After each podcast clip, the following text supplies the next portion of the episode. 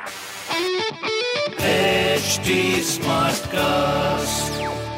आप सुन रहे हैं एच डी स्मार्ट कास्ट और ये है लाइव हिंदुस्तान प्रोडक्शन नमस्कार।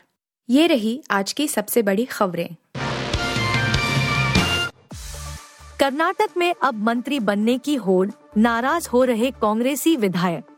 कर्नाटक में मुख्यमंत्री के बाद अब मंत्रालयों में पेच फंसता नज़र आ रहा है। खबर है कि राज्य में कई विधायकों ने पहली सूची में जगह नहीं मिलने पर नाराज़गी ज़ाहिर कर दी है। हालाँकि उप मुख्यमंत्री डी के शिव कुमार का कहना है कि जल्दी कैबिनेट विस्तार किया जाएगा। उन्होंने पद की इच्छा रखने वालों को शांत रहने की सलाह दी है। इधर एक और वरिष्ठ नेता एम बी पाटिल ने दावा कर दिया है। कि शिव कुमार और मुख्यमंत्री सिद्धारमैया के बीच कोई पावर शेयरिंग फॉर्मूला नहीं बना है।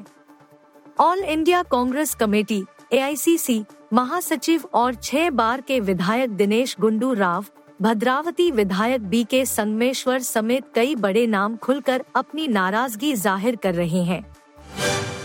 नीरज चोपड़ा बने विश्व के नंबर वन भाला फेंक खिलाड़ी, एंडरसन को पछाड़ा। ओलंपिक चैंपियन नीरज चोपड़ा ने विश्व पटल पर एक बार फिर से परचम लहराने का काम किया है। वह वर्ल्ड एथलेटिक्स द्वारा जारी ताज़ा पुरुष भाला फेंक रैंकिंग में विश्व के नंबर वन खिलाड़ी बन गए हैं। करियर में पहली बार नीरज चोपड़ा ने इस उपलब्धि को अपने नाम किया है। नीरज चोपड़ा ने ग्रेनाडा के दिग्गज भाला फेंक खिलाड़ी एंडरसन पीटर्स को इस मामले में पछाड़ा है। नीरज चोपड़ा इस समय वर्ल्ड एथलेटिक्स की ताज़ा रैंकिंग में 1455 अंकों के साथ शीर्ष पर है, जबकि एंडरसन पीटर्स 1433 अंकों के साथ दुनिया के दूसरे भाला फेंक खिलाड़ी है। इलेक्ट्रॉनिक जनगणना की तैयारी, सभी भर सकेंगे डेटा, अमित शाह के ऐलान। केंद्रीय गृह मंत्री अमित शाह ने सोमवार को कहा कि सरकार जन्म और मृत्यु से जुड़े आंकड़ों को मतदाता सूची और समग्र विकास प्रक्रिया से जोड़ने के लिए संसद में एक विधेयक लाने की योजना बना रही है।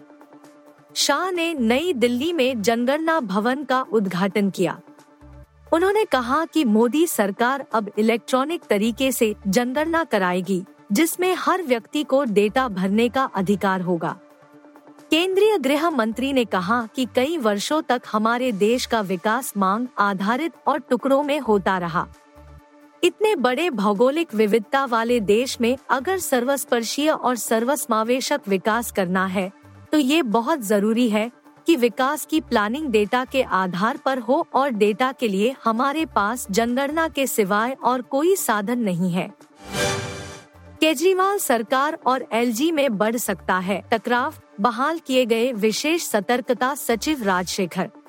दिल्ली सरकार के विशेष सचिव, सतर्कता, वाईवीवीजे राजशेखर को सोमवार को उनके पद पर बहाल कर दिया गया। एक हफ़्ते पहले राजशेखर को उनके पद से हटा दिया गया था। राजशेखर ने आरोप लगाया था कि संवेदनशील फाइलों से छेड़छाड़ करने के लिए उनके ऑफ़िस में सेंध लगाई गई थी। सचिव द्वारा जारी एक आदेश में कहा गया है कि राजशेखर हमेशा की तरह काम फिर से शुरू करेंगे। वह सहायक निदेशक काम के संबंध में 10 मई जैसी स्थिति बनाए रखेंगे। बाबा बागेश्वर सरकार पर बनेगी फ़िल्म, बायोपिक में दिखाई जाएगी पूरी कहानी। बागेश्वर बाबा यानी धीरेन्द्र सरकार की लगातार बढ़ती पॉपुलैरिटी को देखते हुए डायरेक्टर विनोद तिवारी ने उन पर फ़िल्म बनाने का फैसला किया है। बाबा के लाखों चाहने वाले हैं और यह फॉलोइंग लगातार बढ़ती चली जा रही है। ऐसे में विनोद तिवारी ने द बागेश्वर सरकार नाम से फ़िल्म बनाने का फैसला किया है, जिसमें धीरेन्द्र शास्त्री की कहानी को दिखाया जाएगा। फ़िल्म अनाउंसमेंट के साथ ही सुर्खियाँ बटोर रही है। नॉस्ट्रम एंटरटेनमेंट हब के बैनर तले बन रही इस फ़िल्म के बारे में अनाउंसमेंट भी प्रोडक्शन हाउस ने ही ट्वीट करके किया है। आप सुन रहे थे हिंदुस्तान का डेली न्यूज़ रैप जो एच टी स्मार्ट कास्ट की एक बीटा संस्करण का हिस्सा है। आप हमें फेसबुक ट्विटर और इंस्टाग्राम पे एट एच टी या podcasts@hindustantimes.com पर ईमेल के द्वारा सुझाव दे सकते हैं आप सुन रहे हैं एच डी स्मार्ट कास्ट और ये था live Hindustan production HD Smartcast.